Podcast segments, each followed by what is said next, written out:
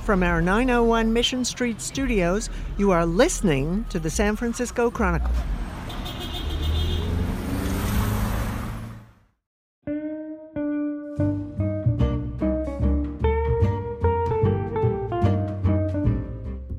I'm Peter Hartlaub, pop culture critic for the San Francisco Chronicle, and it's John C. Reilly Day on the Datebook Podcast.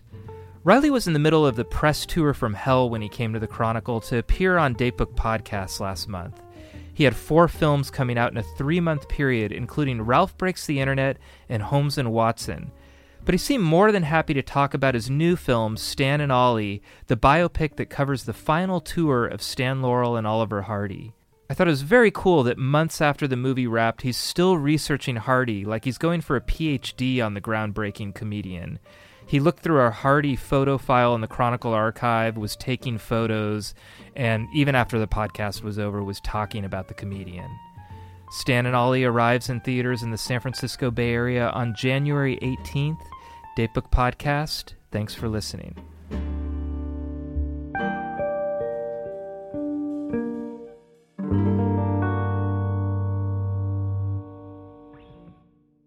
Welcome to the San Francisco Chronicle, John C. Reilly. Thank you. I mean, yes. Hello. Hi. So we're down in the archive, and um, we're going to talk about Stan and Ollie. I have to think though, you you seem like you might be on a never-ending press tour right now. You've got a lot of movies out. Yeah, four four movies between September and January this year. That's And a lot. That's a lot. All I do is talk about myself these days. How's that going? What cities have you been to recently? Let's see. I could list them all. Yeah, you don't I started to. with Sisters Brothers, so it was Venice, Deauville, Paris, Ghent, London, Dublin, Toronto, New York, San Francisco, Yeah. uh, a few other places too. Do you get to do you get to visit the cities at all? Do you get to see anything, or is it just pretty pretty much in and out? Uh, it depends where you're going.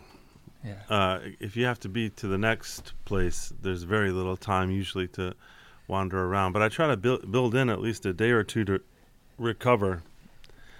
Because if the studios have their way, they just send you somewhere, you do your press day, and then within 24 hours you're leaving there again, and that, that just that kind of whiplash from, from moving that much can can really tire you out. But uh, it's difficult work talking about stuff. You know, it's not really what I signed up for to as an actor. It's Yeah. not what I thought I would ever be doing.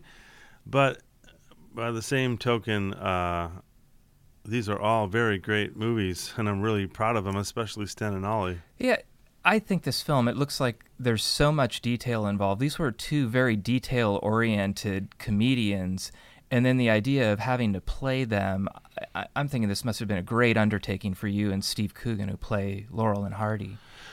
Yeah, it was a great undertaking. Yeah. It was a big, intimidating uh, prospect too, uh, and I don't know if I had to really like jump in and and fully commit at one time. I don't think I would have done it. Actually, it was these tiny little steps along the way that slowly gave me enough courage to attempt it.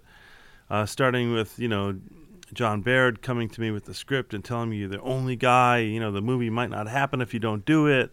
To you know meeting Steve, uh, I had met him before, but really getting together with Steve and discussing the project, realizing like I'd have a great partner in Steve, and then another important step was seeing that makeup, seeing the mock-up for the makeup. Uh, that made me realize like okay, well I'll look like the guy at least. Now I just have to find out who he was, you know, go inside. But I knew the outside would be taken care of well because Mark Coulier is a genius, you know, the the makeup man. Um, yeah, and then also little steps along the way as we developed the script gave me the confidence because when they first came to me, I thought like, well, this is a fool's errand. Who wants to recreate Laurel and Hardy? They already exist. they, they haven't been lost. You know, they're Yeah. still there. You can watch everything they did on YouTube right now. Um, and so I thought, well, the only reason, and, and there's no point even to do to doing a biopic that lists all the facts of their lives because you can find that on Wikipedia in 10 seconds. Like that was one of the things I kept saying as we're developing the script. I was like, guys, this is the age we live in. There's no point in doing a movie that you can find out the information you're presenting easily on your phone. So that became kind of one of our guiding principles as we went through and developed the script was uh, what where do we have artistic license? You know, where can we uh, investigate some aspect of their relationship that no one except them knew? And that means like the little conversations on trains and backstage and those little private conversations that performers have with each other, especially guys that knew each other this well. I thought like, well, that I could do, you know, because I'll never be as great as Oliver Hardy. Nobody will. I mean, that's the beautiful thing about Laurel and Hardy. They're unique. They were the most unique partnership and the, the longest creative partnership among performers that I can think of. Um, so there's no point in trying to out Hardy Hardy, you know. um, but I know what it feels like to be a performer, and I know what it feels like to be in intense partnerships with people. I know what it means to travel for a living and, and have to meet strangers all the time and entertain them. So I felt confident, like I understood what their lifestyle was like, um, and that gave me enough courage to to to jump in. Did you know Steve Coogan very well? I met him a couple times, but Yeah. very briefly, and just in social situations. But I, I really, I really came to love Steve. Uh, we really hit it off, and um, it's funny. Like English people, I, I always assume, I, I, I always assume like English people are fancier in some way. At least posh-sounding en- English people are fancier than Americans. And so I thought, oh, Steve, here's this sort of uh, famous, ri- rich English guy. Like, and then he, I got to know him, and he's like, no, he's a Irish Catholic, raised in a similar way that I was. Uh, you know, he's he, he's been a comedian. Uh, he's an actor. So I, what I, I was I was delighted to find out that we had so much in common, and that Steve really, really could make me laugh. Um, that was really important as we went through. And Steve's also like a real genius with comedy and the timing of jokes and what makes something funny. Uh, not just whether something is funny, but what makes it funny. Steve has got a great mind for that. Um, so I had a great partner in him, and I had all kinds of help all over the place. Um, but it was still, with all that help, was still real white knuckler of a of an assignment. I have to say. Um, but every time I got scared, or every time I felt uncomfortable, or or tired, or worn out, my mantra was Oliver, Oliver, Oliver, Oliver. It's for him. It's for this guy. It's for these beautiful clowns. You know, some short-term discomfort or nervousness uh, on my part was nothing compared to like what they gave the world. So the overall mission of the film was not only to make a story that was unique and original and drew people into the personal lives of these guys, but the the overall mission is to reacquaint audiences with their work. Mm-hmm. And not just because I like their work or because I have some kind of nostalgia about the 1930s. The reason I want to reintroduce their work, especially to young people, is that it's funny. It still works. It's still relevant. What they did in, 19, in the 1930s is still relevant now. You know, and I think they deliberately chose to write their scripts and uh, and tell their stories in a way that was always universal and somehow, uh, you know, recognizable to human beings everywhere. That's why they became international stars. And I can tell you from doing comedy, it's really hard to get a, a comedy movie to play overseas. Yeah. Because a lot of times it's cultural references or, or a particular brand of humor that exists in your country, maybe not so so much in Korea or whatever. But these guys, they were beloved all over the world, and um, part of the reason is that they used to do takes of their movies in other languages. They would hold up cue cards with phonetic spellings of the of the dialogue in German or in Italian or in Spanish. Yeah. And then, so rather than subtitles, their films would go in original language to places like Italy and Germany, all over the world. So those places embraced them as if they were their own. You know, they have different nicknames all over the world. Like in Italy, it's Stanliolio, and Germany is like Dorf and Dumpf or something like that. And and people in those places thought of Oliver, uh, thought of Oliver and Stan as their own, Yeah. not some imported act from somewhere else, but their own comedians. And at a time in the world when we're so torn apart and, and the differences between people are so highlighted and it's red and blue and black and white and all of it, uh, they joined people together with their humor and their work in a really beautiful way at a, at a also a very difficult time in the world during the Great Depression, during the rise of fascism. You know, it was not a rosy world that they lived in. They lived in an intense world, just like we are right now. But um, but they made people respond in a universal way. They Mhm. made people appreciate the human experience in a way that didn't have anything to do with their language or their country or their religion or their political party. And that's really that's something I think uh, I aspire to. You know, that's that's getting at the truth about humanity. If you can do that, that means you're telling the truth. You're being honest about the human existence. Mhm. You know, it the movie a lot of it takes place later in their lives, and they're coming together. Um, I don't want to give away spoilers, but it's it's history. They're coming together for a Eng- England tour, and um, but there's a flashback in the beginning, a six minute tracking shot that I think just tells so much about the detail of their comedy and the preparation they put into it. Yet they seem casual about it. Um, I'm sure that wasn't the first shot that you that you shot for the film, but I, I thought that was extremely impressive in setting the scene for who these men were. Well, thanks. Yeah, that was. Uh, it looks like one continuous six-minute take, but in fact, it's in three parts, Uh-huh. and it's stitched together through digital magic. But and and it is one of the last things we did. We actually didn't get to those that part of the movie until later in the schedule. But um, yeah, well, thank you. I thought it was. Um, I thought it was a brilliant. Um, way to visually bring you into what the reality was very quickly by Jon Baird, the director.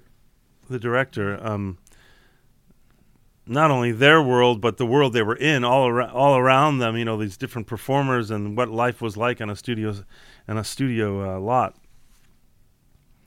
But um, yeah, Yeah, I mean, that ju- those long takes are really fun for me. Being someone who came up in theater, I love it when we do long takes like that because that you know you won't be interrupted by the director saying cut or do it this way or stop. You know, like you're really given the sort of freedom that theatrical actors have. You Yeah. know, which is pretty rare on movies. Usually, it's a lot of stopping and starting. th- there's a sequence at the end which is a real sequence from uh, from Way Out West, one of their films. And how long did you guys work on that? And and part two of the question: Could you do it now? You don't have to. but Yeah, I could do parts of it. Uh, Yeah. I mean, I did move some of that stuff out of my brain to make room for other things.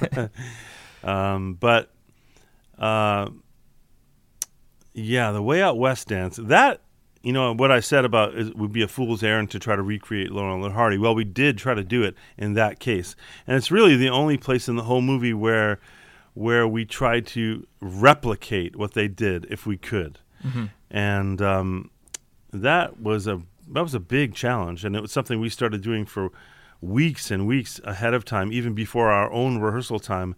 I was meeting with Steve on the weekends while I was doing another film and rehearsing that dance because we knew, like, you know, we're we're as big a Laurel and Hardy fans as anybody, and we knew that the fans of, of Laurel and Hardy would would notice if we didn't get it right. So what was interesting about doing that Way Out West dance, though, was it wasn't just a series of dance steps. It is there. It's a brilliant joke. The whole dance is a brilliant joke. It starts with a foot tap and escalates into this in in in in the style of one of their classic escalating comedy bits. Um, it starts out as a dance literally a child could do, and it turns into this crazy, silly, over the top dance. But um, so you're not only doing the steps, but you're re- if you if you're trying to replicate what they did, you're replicating their mistakes also. So Oliver in a couple places would lose time a little bit and then catch up. You know, that's what kind of what makes that dance so compelling to watch is that it's a little bit of a tight wire. You know, you see them, you know, getting through it. as It kind of expands and contracts, and they find their way back to it, and they add these funny little flourishes all along the way. Um, so we uh, we went about it very forensically that that sequence. You know, we try we try to do exactly what they did, and and what we did, to be fair, what we did was harder than what they did because if you watch the film Way Out West, that dance begins while the camera's looking out at out, away from the saloon, and then halfway through the dance, the camera angle switches towards the saloon, Mm-hmm. which means that they did that dance in two pieces. Yeah. Steve and I rehearsed that dance in its entirety, and when we filmed it, we filmed it in its entirety. You know, uh, How many takes was that? I, I, we did as many takes as until until my knees gave out. Yeah. Actually, my, one of my knees started to hurt, and um, we had to stop. But um, we- and, and the director wanted to stop four takes before that. It was Steve and I that were like, one more, one more. Okay, well, I want to fix this one thing. I just was I was a little late on the hat or whatever. Um, but then. Uh, luckily, a lot of the other sequences in the movie were things from their stage show where there is no film that exists of it. It's just a script or you know s- stories from people that saw the stage show. So we would have to, like for instance, there's a double door routine Yeah. where we're in a waiting room of a railway station on stage and, and we keep missing each other through these doors. We had to create that because all it said in our script was they do a double door routine. And then uh, it's just, you know, uh, people who had seen their theater show remember this double door routine, but that doesn't really exist anywhere other than there's a movie called Helpmates. They do a great double door routine in an el- in two elevators. But um, yeah, so we in the places where we had to create comedy routines like the checking into the hotel with the hotel clerk. We do mm-hmm. a whole bunch of crazy stuff there and the double door routine and a bunch of other places. We we were sort of inspired by them and and we would use whatever factual basis we had in terms of the act like this is what they would have done this is what they did do. And then but we had to kind of create it you know? And that was also really intimidating but if you know that the story of Stan and Ollie, which is that they were just two guys plucked out of obscurity by Hal Roach and thrown together. I mean, they were actors; they were working in the business, they were in Hollywood, mm. but they did not know each other and they didn't have an act. And Hal Roach had just lost Harold Lloyd because Harold Lloyd went off to start his own studio, and he Hal Roach was in a panic. I gotta find my next stars. How about the fat guy and the skinny guy? It was mm-hmm. like that's much how much thought went into it. and he threw them together and said, "Come up with an act, boys." And um, yeah, it's just it, they're a fascinating pair because they were the authors of these characters too. It wasn't like written for them by someone else. They were the authors of these personas. So it was really fun in our film exploring how much of the stage or screen persona was based in the reality of who they were because a lot of it had to be if it was coming right out of them being the authors of these characters then uh, it had to be based on something and the more i found out about oliver hardy in particular the more i realized this kind of hyper romantic very genteel uh, romantic kind of guy is just an, a, an illumination or, uh, or you know like a larger version of who he was in his private life. He, he loved to drink and eat good food and you know the fruits of Hollywood at that time. It was a pretty fun place to work, if especially if you were the two most popular guys in town for a Yeah. while there. Um, whereas Stan was much more like a workhorse. He just was not interested in that stuff. He would just go back to the editing room and work on the edit and compulsively write and come up with new sketches. He was really the engine uh, for production for them behind the scenes. Um, Oliver was like a very important sounding board for jokes, and if it passed Ollie's test, then it usually ended up in their scripts. But um, they were really interesting guys, I'll tell you. And so, so, so in those in those places where Steve and I had to come up with stuff and and rehearse whole new routines with each other, one of the things that gave me confidence was, well, this is exactly what happened to Stan and Ollie. They didn't know each other. They didn't have an act. They were thrown together in a room and, by someone and said, "Figure something out. Find some chemistry." Uh, and so, yeah, Steve and I eventually did by doing the same things that they did.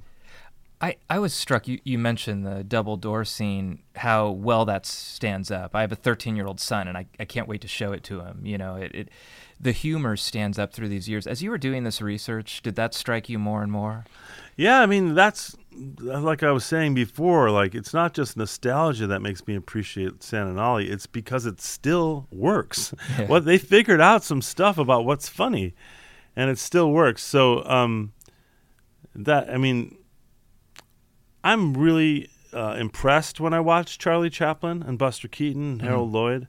They were brilliant uh, acrobats. They were brilliant comedians, and they did a lot of amazing stuff. But when you watch their work, at least when I watch their work, I have more of a f- sort of awe experience where I'm just like, wow, look what they could do. He's hanging from a clock tower. That's really a clock tower. Or look at Charlie's on roller skates and doing this or that. But it's more like impressed. When I watch Laurel and Hardy, I laugh out loud when I'm by myself.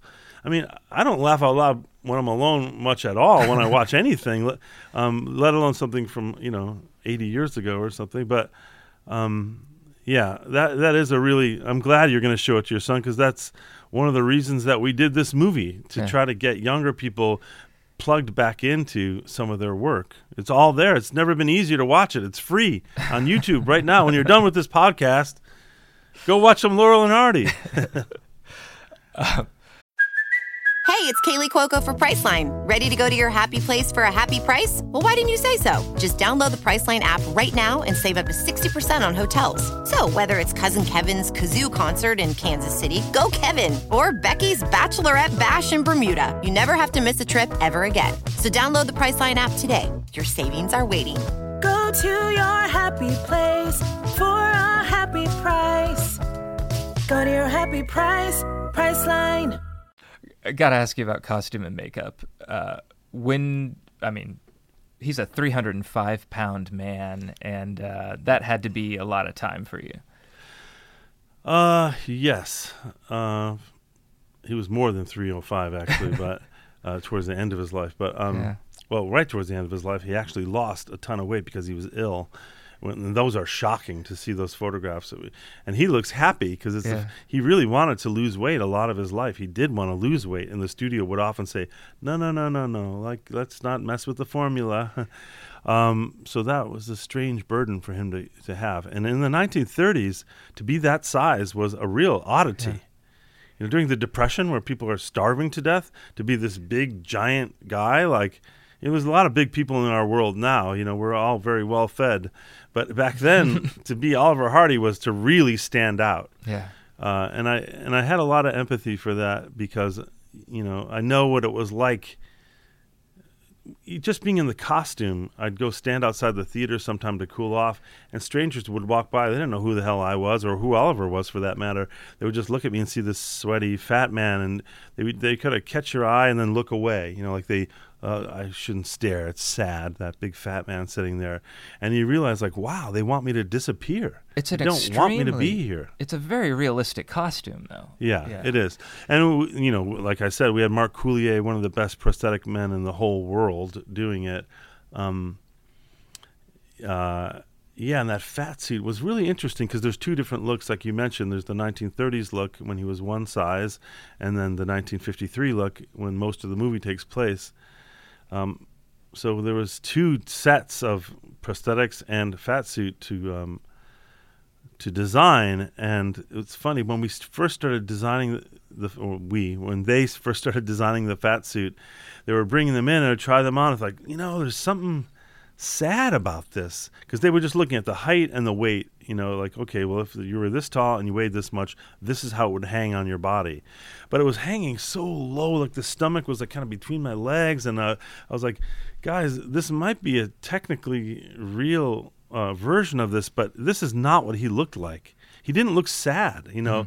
He always carried himself with this grace and this dignity as if he was working against the weight all the time you know in this incredible grace and poise. Um, so then i was like and, but we had to get that suit designed. Because in order to build the clothes you have to build the body. So he couldn't do any costume work until we got that fat suit designed so i was like it was cutting down to the wire and i was like i know it's not right. I know it's not right. We have to do another version of this suit.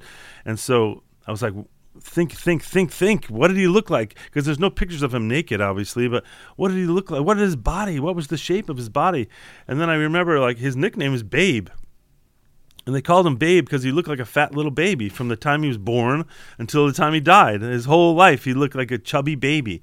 He didn't look like a fat man. He looked like a chubby baby. Mm-hmm. So I was like, all right, chubby baby. And I start Googling images of chubby babies. and I start sending them to the fatso people. That's it. And I realized it's like, that's the key. His nickname is the key. And so the fat then was like piled on him all over, like up higher and on his arms and on his legs.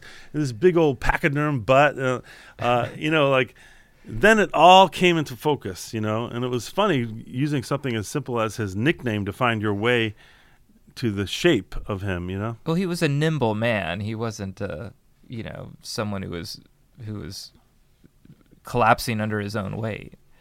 Yeah. he was very nimble and very dexterous, but you know, he was also big. You Yeah. know, like I think, like I know, I know people that are smaller than Oliver that that move with much less poise than than he did with all that Yeah. weight. So you came into the Chronicle. I'll, I'll just set the scene. We're surrounded by a bunch of photos that go back to the 1800s, and I brought out the Laurel and Hardy file.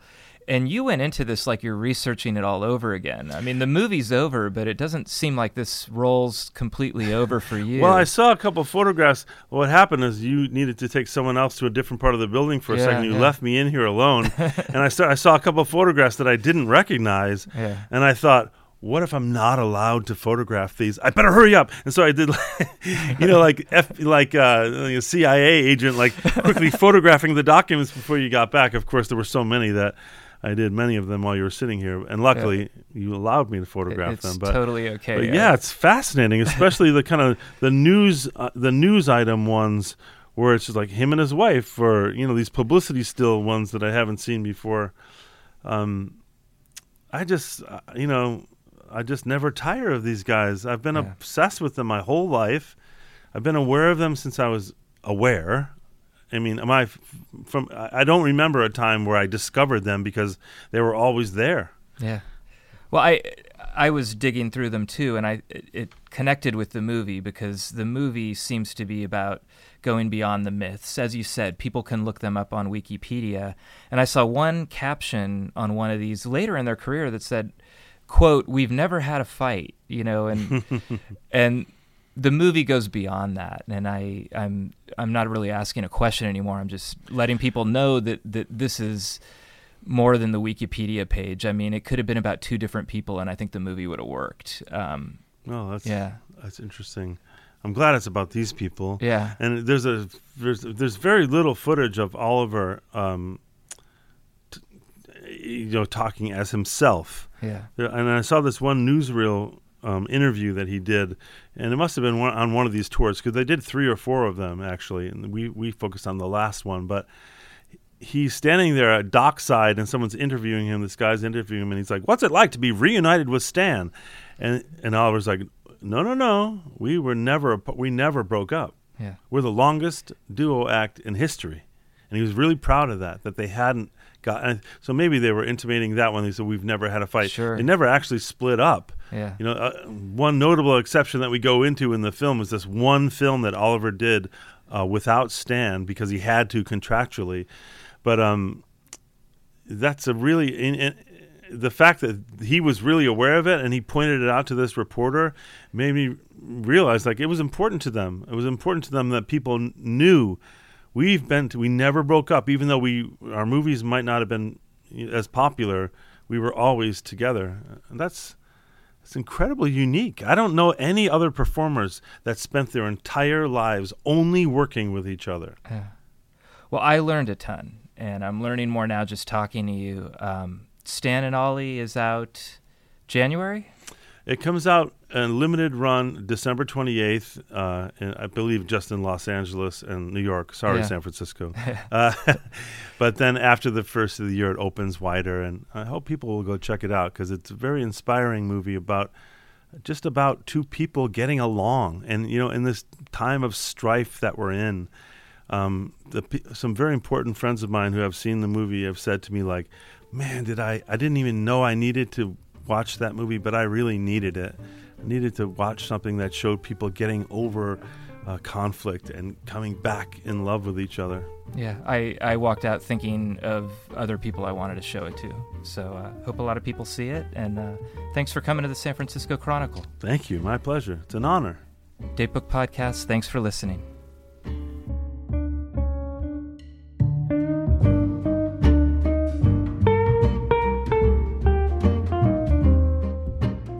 You are listening to the San Francisco Chronicle. Thank you to my guest, John C. Reilly. Our producer today is me, Peter Hartlaub. Supervising producer is King Kaufman. Executive producer is Tim O'Rourke. And our editor in chief is Audrey Cooper. Our music is Mozart's Symphony 40 in G minor by Blue Dot Sessions. Read our columns and subscribe to the Chronicle at www.sfchronicle.com.